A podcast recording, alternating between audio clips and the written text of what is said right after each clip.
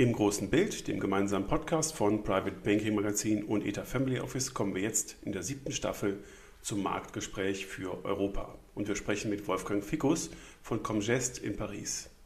Er führt uns in seinen sehr fundamental getriebenen Maschinenraum. Wir sprechen über Aktienselektion in Europa und vergleichen seine Verfahren für Europa mit denen des gleichen Hauses für andere Regionen. Also wir gehen auch in die USA, wir gehen nach Asien und vergleichen, welche Kriterien in den einzelnen Regionen für Comgest aktuell relevant sind. Viel Spaß!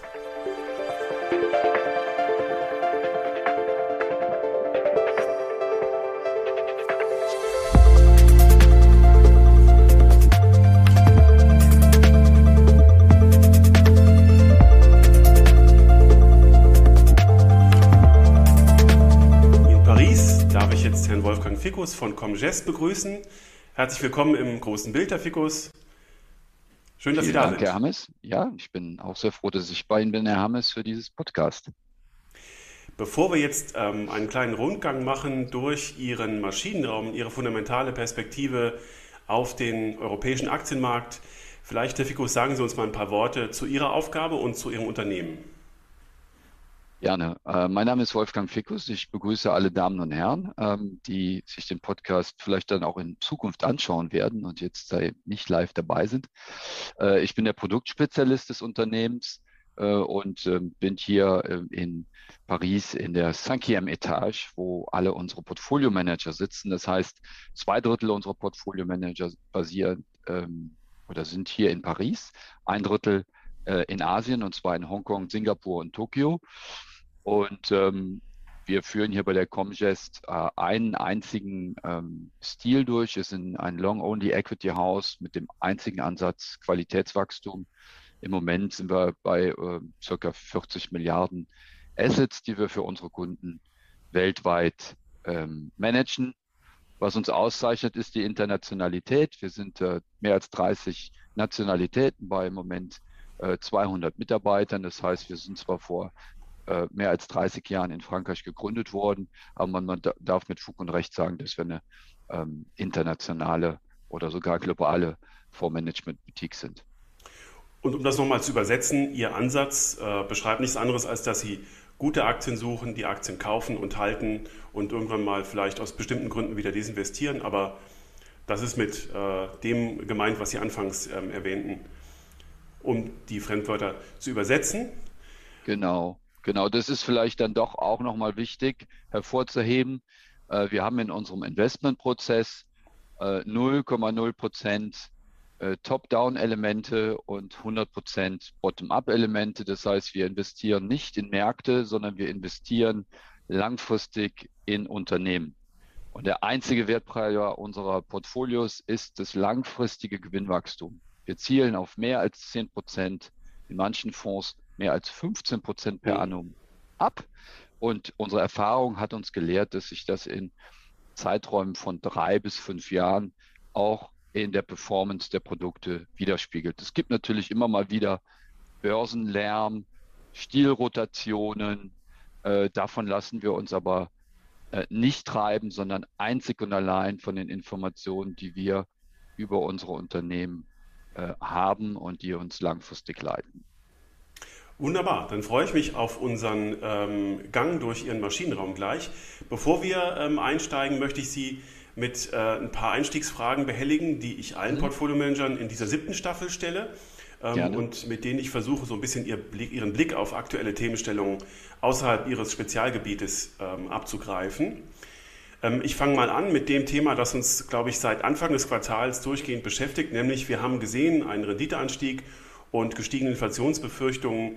Ähm, und dadurch haben Titel, die vor allen Dingen hohe Wachstumsraten aufweisen, das ist ja im Prinzip auch genau ihr Thema, ähm, relativ stark verloren. Man ging eher zu einer kurzen Equity Duration. Und ähm, das hat natürlich das Paradigmen, äh, das hat zu einem Paradigmenwechsel geführt bei der Bevorzugung bestimmter Aktien. Herr Wickos, ist das ein temporäres Phänomen oder ist das etwas, was sich jetzt wieder wie ein roter Faden ähm, reinbringt? Kommt quasi der Value-Aspekt zurück in den Markt? Ja, also die Definition von, von Value und Growth ähm, ist ja etwas aus den Augen geraten, einfach weil in die Bilanzen, ich sag mal, die Tangible Assets äh, immer weniger Bedeutung haben und die Intangible Assets immer mehr Bedeutung haben. Also insofern sind die klassischen äh, Value- und, und Growth-Definitionen vielleicht da ein bisschen verschwommen. Aber lassen wir mal ganz kurz uns dem Thema Long Duration Growth und Zins, äh, oder Zinsrisiko, äh, Zinssteigerungsrisiko zuwenden. Für uns, ähm, wir sind natürlich Long Duration Investoren, ja. Das ist ja quasi so das Credo unseres Investmentprozesses. Äh, und daher äh, in dem Sinne natürlich als Long Duration Asset äh, zinsanfällig. Aber was unsere Unternehmen ja auszeichnet, ist die Preissetzungsmacht und auch diese sauberen Bilanzen. Das heißt, die Inflation, wenn sie denn kommen soll, kann von unseren Unternehmen, das ist auch in vorherigen Perioden geschehen, äh, durchgereicht werden an den Konsumenten. Äh, und die steigende Zinslast, ähm, insbesondere die steigende reale Zinslast, äh, die dann auch mit den Zinssteigerungen kommt, ist für uns aufgrund der Bilanzen auch kein Problem. Und da, glaube ich, sieht es für manches Value-Unternehmen und ich möchte auch sagen für den Private Equity Markt, wo ja ein sehr hoher finanzieller Hebel betrieben wird und wo jeder Basispunkt an Zinsen wirklich eine Rolle spielt. Ähm, da sieht das Leben schon ganz anders aus und bei der hohen Verschuldung, der steigenden Zinslast, der fehlenden Preissetzungsmacht in vieler dieser Geschäftsmodelle, weswegen wir auch in diesen Zyklikern ja nicht un unterwegs sind, äh, können da schon äh, äh, sehr wehtun. Jetzt ist es so aus unserer Sicht, dass 2020, 2021 natürlich auch irgendwo ein Konjunkturzyklus im, im Zeitraffer ist. Der spielt sich innerhalb von, von 24 Monaten, wird der äh, quasi durch sein mit immerhin der, ich glaube, der schwierigsten oder der tiefsten äh, Nachkriegsrezession, die die Weltwirtschaft gesehen hat.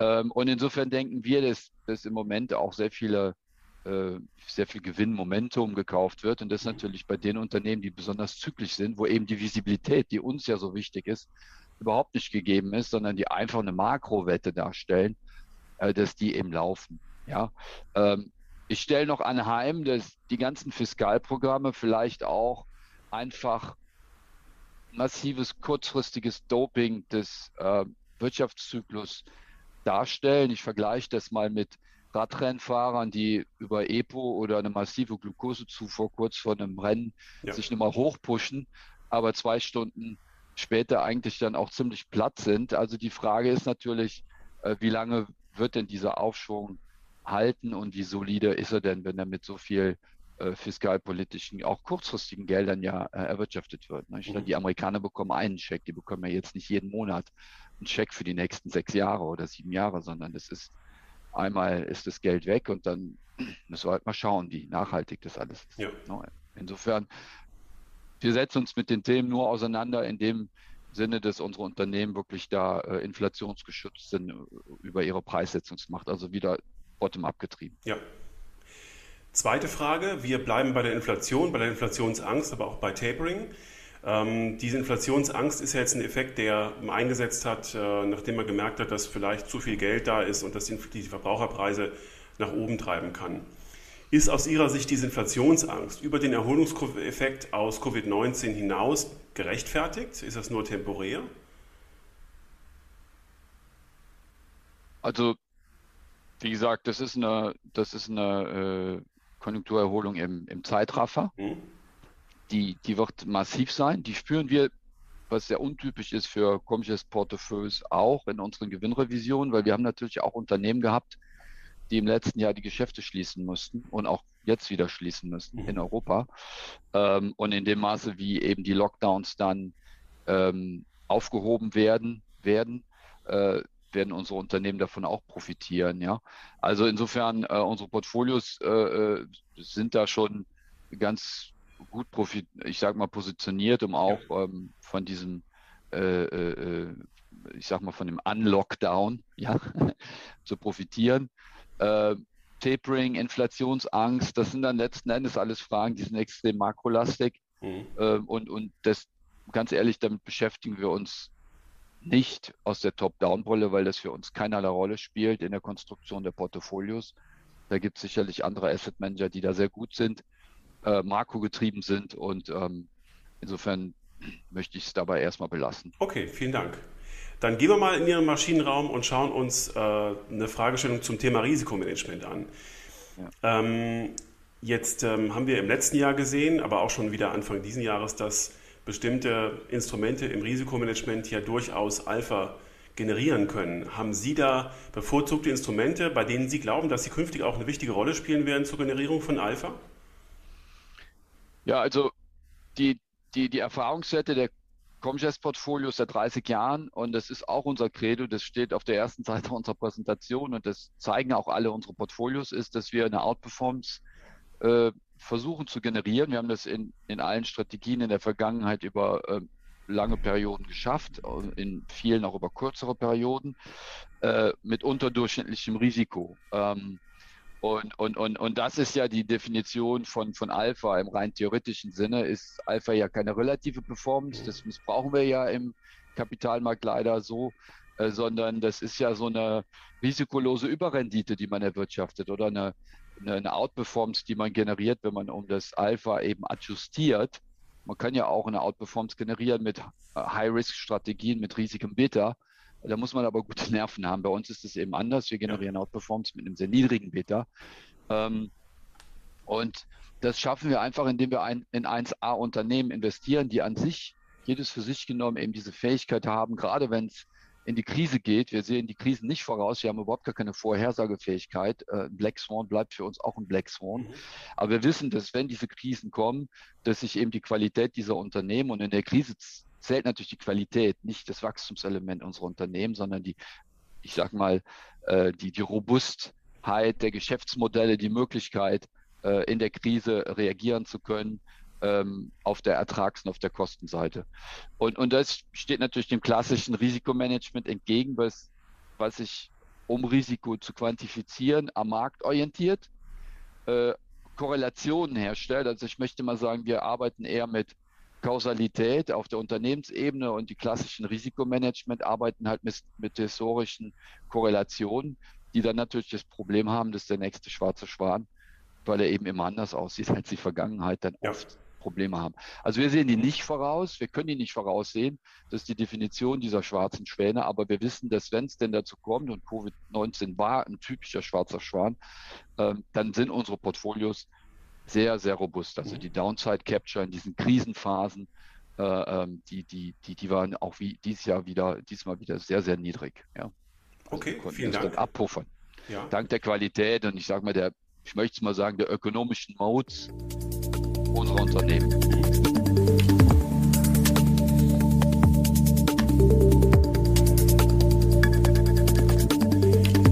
Wir im Prinzip schon die Brücke gebaut zu unserem eigentlichen Schwerpunktthema zu Europa, zu Ihrem fundamentalen Ansatz. Okay. Ähm, äh, Sie haben über die Robustheit von Unternehmen gesprochen und ich möchte ähm, Sie mal einladen, uns vielleicht auf so einen kleinen Rundgang mitzunehmen, welche quantitativen und qualitativen Aspekte aus Ihrer Sicht für Ihr Stockpicking am wichtigsten sind, wenn Sie sich mal jetzt nicht nur im europäischen Raum, aber generell Aktien beschauen. Ähm, da haben Sie gerade schon auf die Kausalität ähm, der äh, Unternehmen ähm, angesprochen, beziehungsweise auf die Reaktionsrobustheit äh, der Unternehmen in bestimmten Krisenphasen. Dazu könnten ja auch gehören, das war jetzt eine Beobachtung aus dem letzten Jahr, dass Unternehmen besonders robust finanziert sind ähm, und nicht so auf des Messers Schneide äh, das Wachstum intelligent finanziert wird. Das ist, glaube ich, äh, eine Frage, die in den USA anders beantwortet wird als in Europa.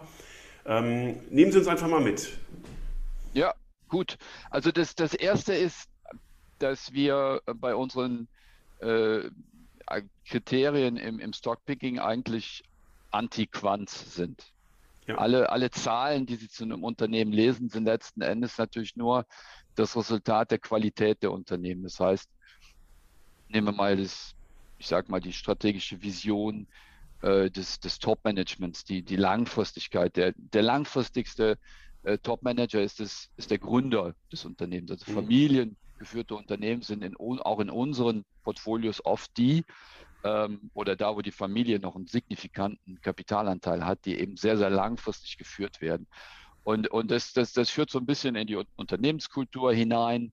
Ähm, das sind so die Dinge, die sie durch die Krise führen. Es ist nicht die Tatsache, dass sie, weil sie höhere Boni zahlen als die Konkurrenz vielleicht ich sag mal, sehr kurz, mit sehr kurzfristigen Zielsetzungen mal ein Unternehmen für ein, zwei Jahre pushen, sondern wirklich diese langfristige Unternehmensorientierung.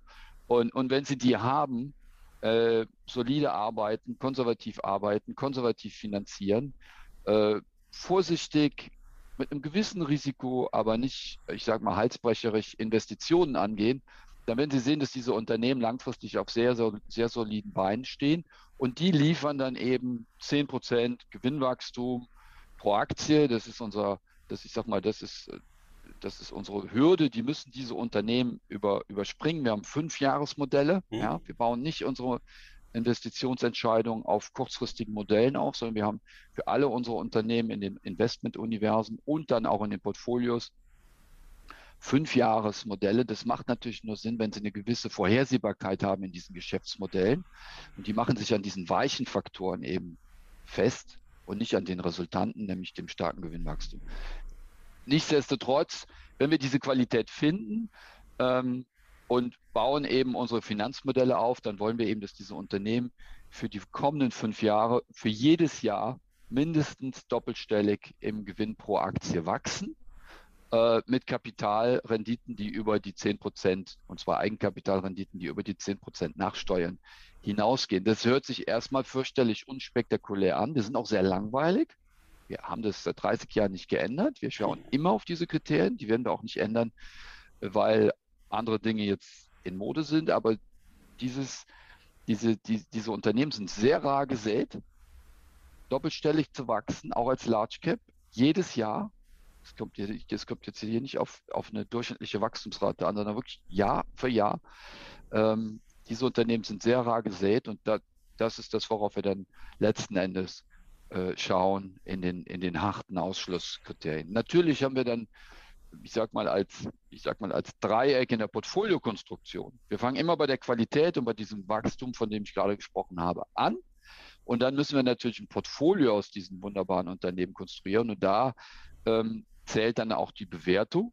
Das ist also quasi so eine Art Dreieck. Man hat die Visibilität des Gewinnwachstums, man hat die Dynamik des Gewinnwachstums, wächst das Unternehmen 10 oder 15 Prozent über die nächsten fünf Jahre, jedes Jahr. Und dann gibt es natürlich zum Schluss auch die Bewertung. Ja? Ähm, dann, gießen Sie aber letztlich, dann gießen Sie aber letztlich alle qualitativen Faktoren doch wieder in Zahlen. Und ja. Diese Zahlen generieren Sie selber. Das heißt, Sie, Sie bauen das Geschäftsmodell quantitativ nach und prognostizieren auch selber aus Ihrem eigenen Analystenteam heraus ähm, das Gewinnwachstum und die Gewinndynamik. Genau. Mhm. Und wir machen das über, über, über fünf Jahre. Ja.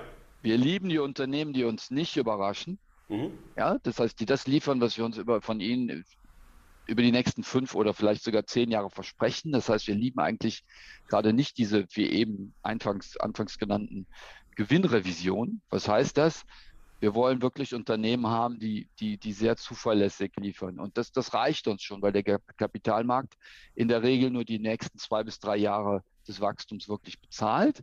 Und die Unternehmen, die eben doppelstellig für fünf bis zehn Jahre wachsen, haben diesen Gewinnwachstumsmotor, der dann die Performance treibt. Und das, das reicht uns. Dafür brauchen wir auch das Portfolio nicht oft zu drehen. Unsere ja. Portfolios drehen sich in der Regel alle drei äh, bis vier Jahre. Mhm. Ja, also der, der genannte Portfolio-Turnover. Mhm.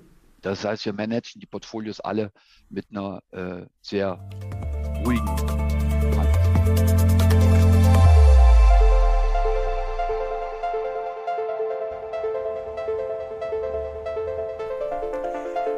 Wenn wir jetzt sozusagen die Faktoren für Ihre Aktienselektion ähm, äh, abgeschritten haben, dann können Sie ja den Vergleich ziehen zwischen europäischen Aktiengesellschaften, wie es ja jetzt schwerpunktmäßig in unserem Gespräch geht, und globalen anderen Unternehmen. Welche Hauptunterschiede können Sie da feststellen bei Ihren selektierten Aktien? Gut, die europäischen Unternehmen sind definitiv äh, exportorientierter als vor allen Dingen die US-amerikanischen Unternehmen, aber auch viele chinesische Unternehmen, die wir im Portfolio haben, die nämlich auch wiederum nur in den eigenen Konsumenten investieren. Mhm. Das heißt, ein Europaportfolio, was sauber aufgestellt ist, als Wachstumsportfolio ist auch immer ein guter Hebel, um globales Wachstums- oder globale Wachstumstendenzen äh, abzugreifen. Äh, vor allen Dingen oder unter anderem im Moment auch eben in China. Der äh, Nachteil als Investor, den man, der sich auf Europa konzentrieren muss, da gibt es ja viele Kommunen, Ähm, es gibt Stiftungen, die äh, aufgrund ihrer Vorgaben äh, auf der Währungsseite wirklich sich auf europäische Aktien konzentrieren müssen. Ist ja, wenn man das so ähm, diskutiert in den Beiräten, Anlageausschüssen, dass die europäischen Aktien, auf die sie sich dann fokussieren müssen, ähm, zu gering wachsen dass sie in der Tat vielleicht diesen Exportfokus haben auf der positiven Seite, dass aber letzten Endes diese europäischen Aktien an diesen technologischen Trends, ich sage mal, nur begrenzt partizipieren. Die äh, Digitalisierung ähm, und die ähm, äh, ja, flächendeckende Abdeckung von, von ähm, Applikationen mit, mit irgendwelchen Internetthemen wird ja nicht aus Europa äh, vorangetrieben, sondern eher aus Asien und aus ähm, den USA. Ja, Dann haben Sie sozusagen mit Ihrem Ansatz eine, eine Antwort äh, darauf und, und können Unternehmen identifizieren, die sich in diesem Spektrum dann doch relativ innovativ bewegen? Ja, auf jeden Fall. Also ich habe ja anfangs gesagt, dass wir nicht in Märkte investieren, sondern in Einzelunternehmen, mhm. langfristig. Es gibt wunderbare Unternehmen, die all von, von diesen ganzen Megatrends, von denen Sie sprechen, Cloud, Internet, profitieren. Und die finden Sie in Europa, sei es mhm. eine ASML, das ist unsere größte Position im Portfolio, sei es eine Adyen, das ist eines der weltweit führenden äh, Fintech-Unternehmen, sei es selbst eine SAP. Man mag sagen, eine SAP hat im Cloud äh, immer noch so Stotterprobleme, aber es ist eines der größten Cloud-Unternehmen der Welt. Also insofern ähm, wenn Sie als äh, sehr konzentrierter Stockpicker, so wie wir unterwegs sind, dann haben Sie damit kein Problem. Die Wachstumsgleichung, die wir mal für die letzten 10 bis 15 Jahre festgehalten haben, also was hat regional unsere Portfolios oder unser Europa-Portfolio getrieben, das ist eine ganz einfache Regel, das ist 40, 30, 20, 10. Das heißt, das Wachstum ist zu 40 Prozent aus den Vereinigten Staaten von Amerika gekommen, mhm. zu 30 Prozent aus Asien, zu 20 Prozent nur aus europäischen regionalen Region und zu 10 Prozent aus dem Rest der Welt. Das heißt, es ist ein wunderbares Portfolio mit hochwertigen Unternehmen, mit dem Sie eben diese genannten Wachstumstrends äh, wunderbar abspielen können. Ja, der Konsument in China wäre ja auch ein großes Thema. Was ja. treibt denn den Konsum weltweit? Äh, das ist selbst nicht die Mittelklasse in den Vereinigten Staaten, die hat ja auch große Probleme, sondern das ist der Chinese. Und da haben wir eine exzellente Unternehmen im Europaportfolio, äh, wie zum Beispiel eine L'Oreal, die jetzt auch gerade wieder während der Krise sensationelle Zahlen in Asien geschrieben hat. Also letztlich gute Nachrichten für die Anlegergruppen, die ich gerade beschrieben habe, ähm, äh, dass es eben doch, dass sie den Weg dahin öffnen ähm, von dem Wachstum in anderen Regionen, wenn man das mal volkswirtschaftlich, ist nicht ihre Perspektive, aber volkswirtschaftlich betrachtet und sagt, wir wollen an diesen Wachstumsperspektiven partizipieren, auf Euro übersetzt ähm, partizipieren kann. Auf jeden Fall. Also man muss sich einfach von der Idee äh, loseisen, dass wenn man in ein regionales Aktienportfolio investiert, dass das Unternehmen sind, die nur in dieser Region von der Volkswirtschaft in dieser Region dominiert werden. Wir sind im, seit Jahrzehnten in einem Zeitalter der Globalisierung und äh, europäische Unter Unternehmen sind in dieser Globalisierung führend und davon auch profitierend. Insofern, ähm, das es in Europa, ich sag mal, viele schwache Volkswirtschaften gibt, was die Wachstumsdynamik angeht, ist eine Seite. Äh, dass es dort sehr viele Unternehmen gibt, selbst in Italien, wenn ich es jetzt mal provokant sagen kann, das ist ja eine Katastrophe, was da volkswirtschaftlich ablegt, abläuft. Wir haben wunderbare italienische Unternehmen in unserem Portfolio, zum Beispiel ein Ferrari. Wer mhm. träumt nicht von einem Ferrari? Ist ein wunderbares Unternehmen. Ähm, also insofern aus Wachstumsgründen muss man sich Europa, einem konzentrierten Wachstumsportfolio in Europa aus europäischen Aktien nicht abwenden. Ja. Okay. Wenn wir das jetzt mal kurz rekapitulieren, gibt es bestimmte Muster, die europäische Unternehmen ähm, äh, zeigen. Wenn ich mit anderen Portfolio-Managern spreche, dann sagen die, in Europa selektieren wir meistens äh, kleinere Unternehmen, weil die eben noch dynamischer wachsen. Ähm, wir haben ähm, die Exportquoten, die Sie schon beschrieben haben. Gibt es noch, gibt da Aspekte, die sich für Ihre europäischen Portfolios ähm, in ihren verschiedenen Ausrichtungen rauskristallisieren? Also für jeden Portfolio-Manager ist natürlich klar, dass sie bei einem sehr konzentrierten Ansatz den Large Cap von morgen der heute ein Small oder Mid Cap ist, im Portfolio haben wollen. Und dann lassen Sie den einfach laufen. Wir haben eine SAP seit 25 Jahren im Portfolio. Das ist natürlich ein wunderbarer Wertbeitrag, weil eine SAP Ende der 90er ein Small Cap war und heute eines der größten Softwareunternehmen der Welt.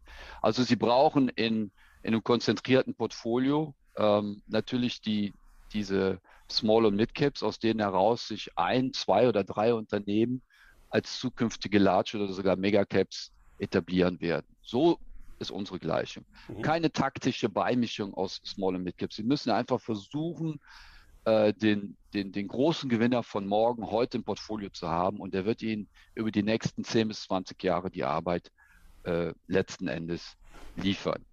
Ähm, wenn Sie als Investor die Frage anders angehen und sich fragen, äh, oder wenn Sie sagen, ich möchte aber jetzt ein Portfolio haben, was einen ausgesprochenen Small- oder Mid-Cap-Fokus hat, bei einer Comgest zum Beispiel haben wir drei Produkte. Wir haben ein Small-Mid-Cap-Produkt, wir haben ein All-Cap-Produkt und wir haben ein Flaggschiff-Produkt. Ähm, das heißt, wir bieten da die richtigen Produkte an. Und ja, es ist natürlich so, dass in, Sie in einem, in einem äh, ich sag mal, konzentrierten Small-Mid-Cap-Portfolio die höchsten Wachstumsraten haben, langfristig die beste Performance haben. Ja, insofern würden wir schon auch zu einer Beimischung von Small Mid Caps raten. Mhm. Aber was mir wichtig ist, wenn Sie in Flaggschiff-Produkt, äh, ein etabliertes Flaggschiff-Produkt mit einem hohen Large Cap Anteil investieren, dann muss das nicht äh, bedeuten, dass Sie in wachstumsschwaches Portfolio investieren. Ganz im Gegenteil. Ja. ja. Der Portfolio-Manager muss eben für eine Beimischung der richtigen Small- und Mid-Caps in diesem Portfolio sorgen. Und das tun wir. Mhm. Nehmen Sie es doch mal mit in Ihr Portfolio. Ähm, äh, was ist da so aktuell drin? Was ist nicht drin? Äh, vielleicht haben Sie auch ein paar Zahlen, dass wir mal ein Gefühl dafür kriegen, wie aus Ihrer Perspektive so ein europäisches Portfolio aktuell aussieht.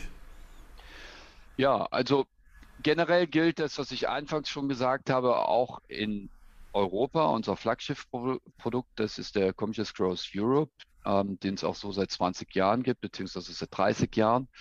Ähm, der, äh, ich sag mal, äh, hat diese, diese Outperformance geliefert von 4, 5 Prozent annualisiert jedes Jahr. Und das ist natürlich im Compounding schon eine ganz gute Sache mit unterdurchschnittlichem Risiko, das heißt einem sehr niedrigem Downside Capture. Unsere Volatilität liegt 30 bis 35 Prozent unter den Märkten.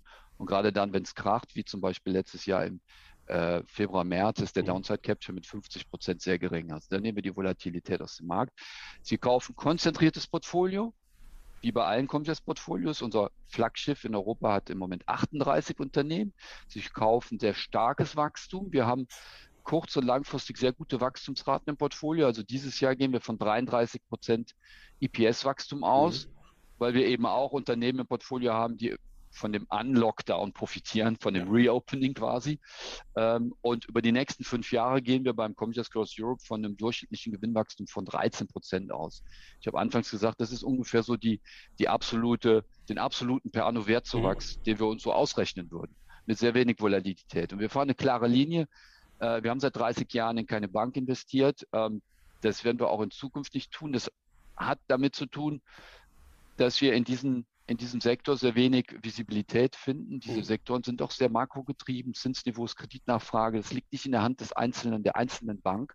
Das heißt, Sie sehen in unserem Portfolio nicht nur keine Financials im Moment, äh, so wie in den letzten 30 Jahren. Sie sehen auch keine äh, Commodities, keine Energieunternehmen, äh, keine Rohstoffunternehmen und aus Wachstumsgründen auch keine Utilities, weil die Versorger eben doch in der, in, in der Regel nicht so die ganz starken Wachstumsraten haben. Das heißt, wir sind sehr konzentriert äh, auf die Unternehmen, auf die äh, Sektoren IT, Healthcare und alle Facetten von äh, Konsum sowie Quality Industrials. Wir haben sehr gute Industrials-Unternehmen in Europa, die auch eben den Weg nach Asien sehr erfolgreich beschreiten.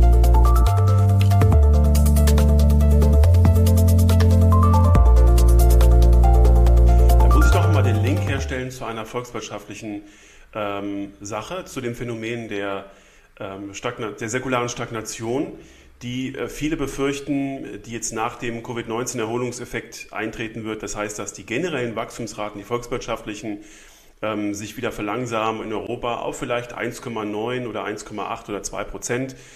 Und das ist natürlich auch für die europäischen Unternehmen dann schwer, wenn sie hier ihre Umsatzwachstumsraten erzielen wollen, es sei denn, sie exportieren. Ist das nicht eine Gefahr für das Universum, das Sie abdecken? Und ähm, schmälert das nicht im Laufe der Zeit Ihr Universum, wenn Sie diese anspruchsvollen Wachstumserwartungen für europäische Aktien formulieren? Also wir haben diese Wachstumserwartungen für nicht nur für Europa, sondern für unsere, für alle unsere Portfolios seit der Unternehmensgründung so formuliert und ja. haben das eben dann auch gerade in den Phasen wie in den letzten zehn Jahren, wo wir ja kein gutes Wachstum hatten, wenn man mal in Europa sich anschaut, was sich nach der globalen Finanzmarktkrise ge getan hat. Da hat sich ja nicht viel getan, was das Wachstumsbild anbelangt. Und gerade in diesen Phasen, wo das volkswirtschaftliche Wachstum eben sehr dünn gesät ist, mhm. und es mag durchaus so sein, dass, ähm, dass das auch in Zukunft aus, aufgrund der von Ihnen genannten Faktoren der Fall sein wird, genau dann müssen unsere Unternehmen natürlich liefern. Ja, wenn das Gewinnwachstum rar gesät ist, dann müssen wir die Spreu vom Weizen trennen können. Das haben wir die letzten, ich möchte mal sagen, die letzten zehn Jahre war eigentlich so ein klassischer Fall dafür, wo unser, unser Portfolio ähm, den, den, den Index massiv outperformt hat, äh, weil wir eben äh, nicht diese ein, zwei Prozent Wachstum hatten im breiten Index, sondern äh, 9, 10, 11 Prozent Gewinnwachstum. Ja. Das macht sich dann über diese Perioden eben äh, äh, äh bemerkbar. Das, das, das, das sind unternehmensspezifische Gründe, die dahinter stecken, weil wir eben in diese Qualität investieren, in Unternehmen, die entweder in starken Wachstumstrends investieren, wie zum Beispiel die eben genannte Cloud, mhm. ja, äh, Fintech. Äh, das, das sind Themen, die, die auch morgen äh, eine hohe Rolle spielen werden. Oder es sind einfach Unternehmen, die es verstehen, in, in Märkten, die gar nicht so stark wachsen, sich starke Nischen aus, aufzubauen in, und Marktanteile zu gewinnen. Also es gibt da unterschiedliche Wachstumsmodelle, aber wir haben es in der Vergangenheit geschafft. Und ähm, für uns ist es paradoxerweise eigentlich ein recht fruchtbares Umfeld, weil wir natürlich dann die Outperformance generieren können und die Kunden uns das Geld auch anvertrauen. Ja. Okay, dann sage ich an der Stelle schon mal herzlichen Dank für Ihre Einblicke in Ihre europäische Perspektive. Ähm, da Sie ja global aufgestellt sind und da mich das wirklich interessiert, bin ich mal gespannt, wie Sie äh, die anderen Regionen skizzieren ähm, aus Ihrer Perspektive des Maschinenraums. Ähm, wir haben im Vorfeld schon mal so ein bisschen diskutiert, wo Sie äh, Aufmerksamkeit ähm, haben und wo Sie Auffälligkeiten sehen. Und äh, lassen Sie uns mal nach Japan gehen. Denn ähm, über Japan äh, haben wir im Prinzip aus der europäischen Perspektive äh, nur so das grobe Bild, naja, da wird durch die Geldpolitik natürlich der Aktienpreis ähm, stark befeuert und die Bewertung befeuert und nach oben getrieben. Äh, originäres Wachstum sehen wir in Japan nicht so stark. Wir haben vielleicht einen Konnex zu dem Wachstum, das in China entsteht. Aber vielleicht können Sie es aus Ihrer Perspektive mal ein bisschen schärfer zeichnen, was Japan für Sie eigentlich ausmacht. Sehr gerne. Also Japan ist auch wieder so ein Fall, ähnlich wie Europa. Das tut man gerne in die Box. Ähm, das ist eine Niedrigwachstumsregion mit riesigen demografischen Herausforderungen. Ähm, dort kann man kein Wachstum erzielen. Äh, bei uns ist es ganz anders. Wir haben auch in Japan wieder einen Fonds, der jetzt über die letzten äh, zwölf Jahre, seitdem das Team den, den Fonds managt, äh, jedes Jahr acht Prozent besser ist als der Markt mit einer unterdurchschnittlichen Volatilität. Also das Alpha ist nochmal höher. Also man kann sehr starkes Alpha generieren. Warum? Weil der Markt ist ineffizient. Der Markt war, ich sage mal, spätestens während der globalen Finanzmarktkrise vollkommen vernachlässigt von allen Investoren, weil es einfach aus einer ich sage mal, 20-jährigen Bässe-Periode kam. Man hat hervorragende Unternehmen, mehr als 5000 Unternehmen, aus denen man äh, heraus das Stockpicking betreiben kann. Ähm, und, und wir sehen Japan auch sehr stark, was das Wachstumsprofil anbelangt, als ein hochqualitatives Play auf den asiatischen Kontinent. Mhm. Ja, Asien ist, liegt vor der Tür Japans und viele japanische Unternehmen haben sehr früh äh, den Schritt nach China gemacht und haben jetzt eben diesen, äh, ich sag mal, Early Mover Advantage, sind fest etabliert in China. Das sind Unternehmen nicht nur in der Robotik, das sind auch Unternehmen im Konsumbereich, das sind Unternehmen auch im Bereich äh, elektrische, ähm, elektrisch betriebene Autos. Also insofern ist es für uns eine ähm, günstige Region, was die Bewertung anbelangt, aber trotzdem eine hochqualitative Region, um das Wachstum in Asien zu spielen. Also insofern ähm, okay. Äh, ist, um nochmal ganz zum Schluss aufs Wachstum zurückzukommen, in unseren Large Cap Strategien, die mit Abstand am stärksten wachsende Strategie. Wir haben es in den letzten zehn Jahren im Schnitt auf 15 Prozent Gewinnwachstum mit Large Cap Unternehmen gebracht. Also insofern ist das Wachstumsargument für uns ähm, äh, klar da, aber überhaupt nicht in dem Sinne, wie das der Markt normalerweise äh, sehen würde. Mhm. Dann springen wir mal äh, wieder einen Schritt weiter nach Osten, Richtung China. Was mhm. können Sie da sehen? Ja, also China, wir sind ja auch seit mehr als 25 Jahren in Hongkong. Äh, wir haben relativ früh den Schritt nach äh, China gemacht, haben ja auch eine große globale Schwellenlandstrategie. Insofern müssen wir natürlich auch im asiatischen Kontinent äh, gerade in China auch äh, präsent sein. Wir haben da ein siebenköpfiges äh, Portfolio-Management-Team, sprechen alle Chinesisch und sind alles Chinesen, sonst kann man da, glaube ich, nicht arbeiten. Gleiches gilt übrigens für Japan, die müssen lokal vor Ort sein. Äh, was spricht für China? China ist ähm, alle reden über die Marktöffnung. Alle waren misstrauisch vor, vor sechs Jahren, als das anfing, haben alle gesagt, hm, ob das weit führt. Ja, mittlerweile halten die Ausländer zehn Prozent an der äh, freien Marktkapitalisierung chinesischer Unternehmen. Und der Zug nach Shenzhen und Shanghai ist aus unserer Sicht steht er erst am Anfang, weil mhm. der chinesische Staat eben das Ziel hat, den Renminbi zu internationalisieren. Und das geht nur, wenn man die Kapitalbilanz öffnet. Ähm, außerdem haben die chinesischen Unternehmen selbst ein Interesse daran, dass die Kapitalbilanz geöffnet wird, weil sie nämlich im Ausland akquirieren wollen. Und das können sie nur mit einer konvertiblen Währung. Mhm. Äh, insofern, China wird auch über die nächsten zehn Jahre äh, da weitermachen, wo es in den letzten sechs, sieben Jahren angefangen hat. Die Marktöffnung wird weitergehen. Das wird die Indizes massiv verändern. Und für uns ist es natürlich auch ein, äh, ein sportliches Umfeld. Das IPS-Wachstum ist sehr hoch. Aber auf der anderen Seite ist die Volatilität auch extrem hoch, ähm, weil es sehr viele Privataktionäre gibt, die eben sehr kurzfristig handeln. Das Thema ESG ist in China noch mal wichtiger als in den entwickelten Ländern, weil man da schon auch aufpassen muss, dass man ich sag mal, von einem Unternehmensgründer vielleicht dann doch nicht über den Tisch gezogen wird mhm. als Minderheitsaktionär, dass man ernst genommen wird. Ähm, und, und da muss man ganz klar am Ball bleiben und mit ganz klaren Governance-Richtlinien, die wir in unserer ESG-Politik haben, auch ähm, den Unternehmen äh, im Zweifelsfalle mal die Front zeigen. Ja? Mhm. Okay. Dann lassen Sie uns zum Schluss noch in die USA springen.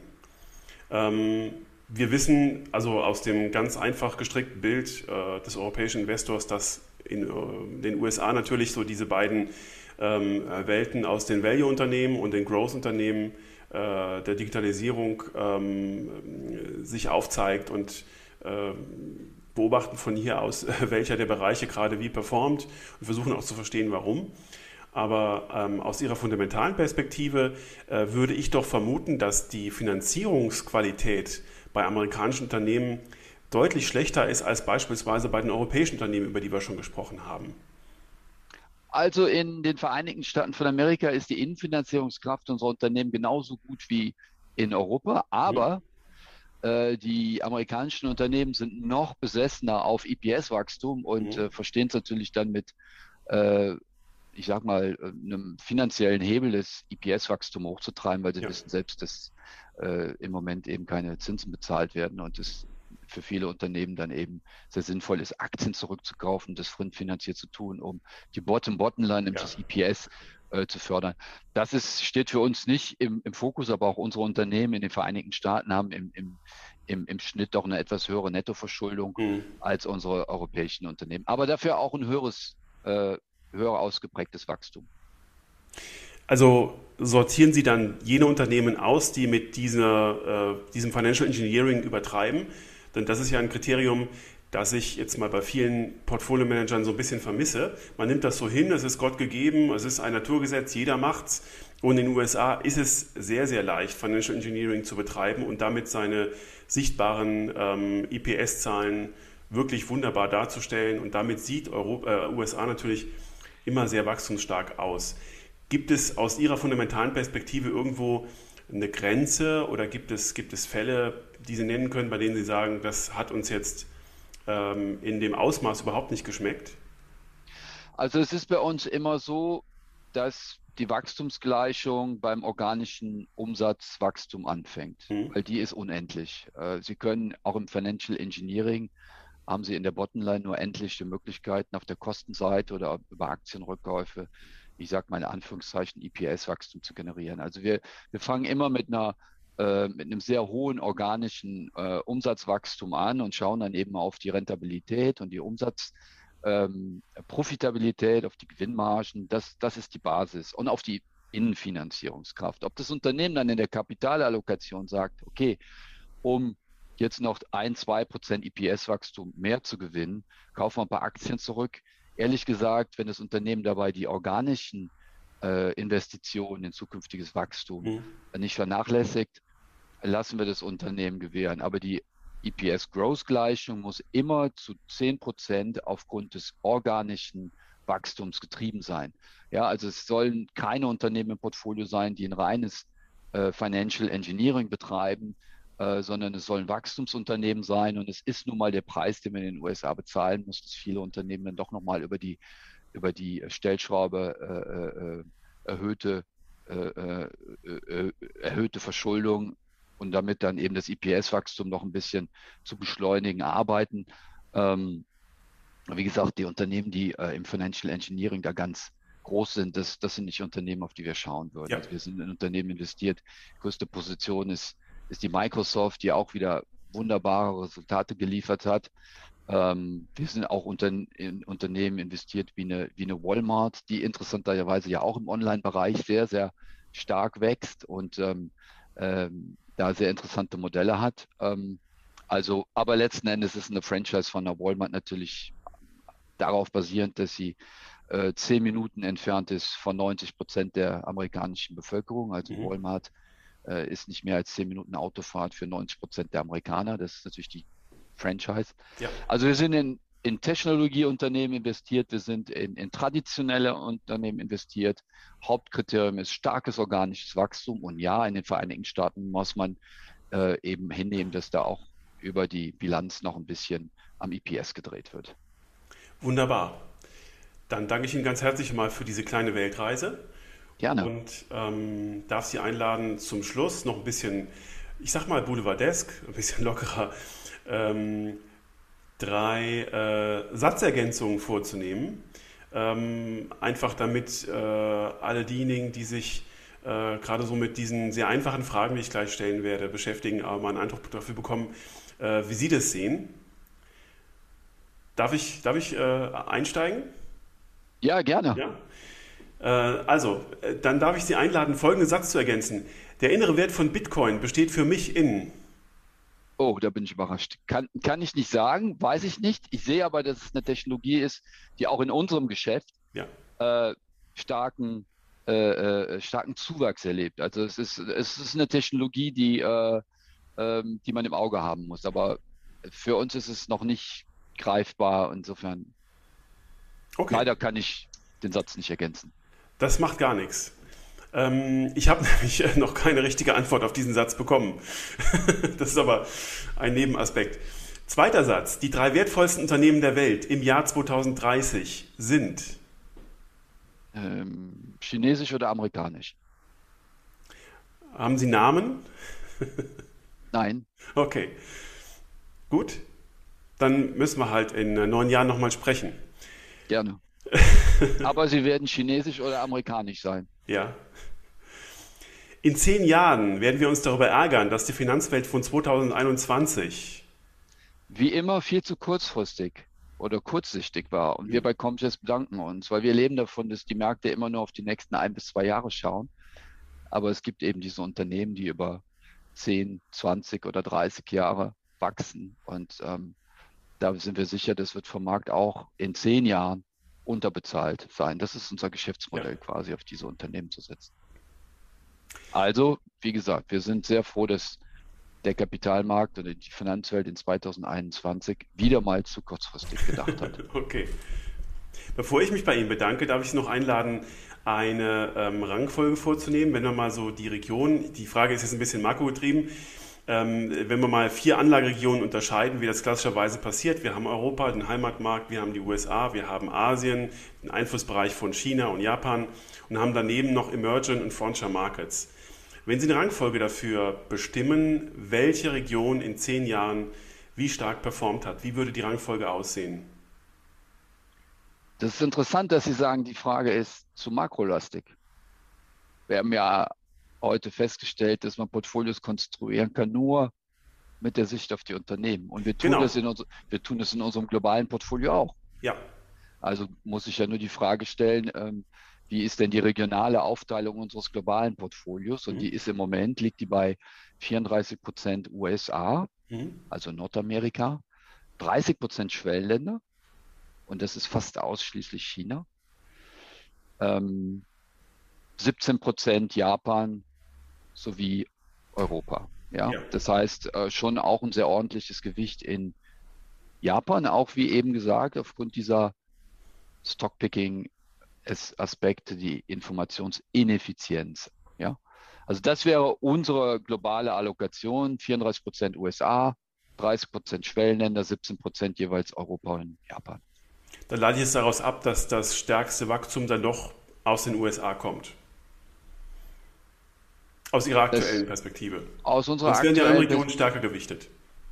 Ja, wobei Sie müssen auch den Bewertungsaspekt äh, mit mhm. einfließen lassen und die hohe Visibilität. Also wir haben schon sehr viele Unternehmen, ähm, aber es ist schon richtig. Wir haben sehr hohe Wachstumsbeiträge aus den Vereinigten Staaten von Amerika.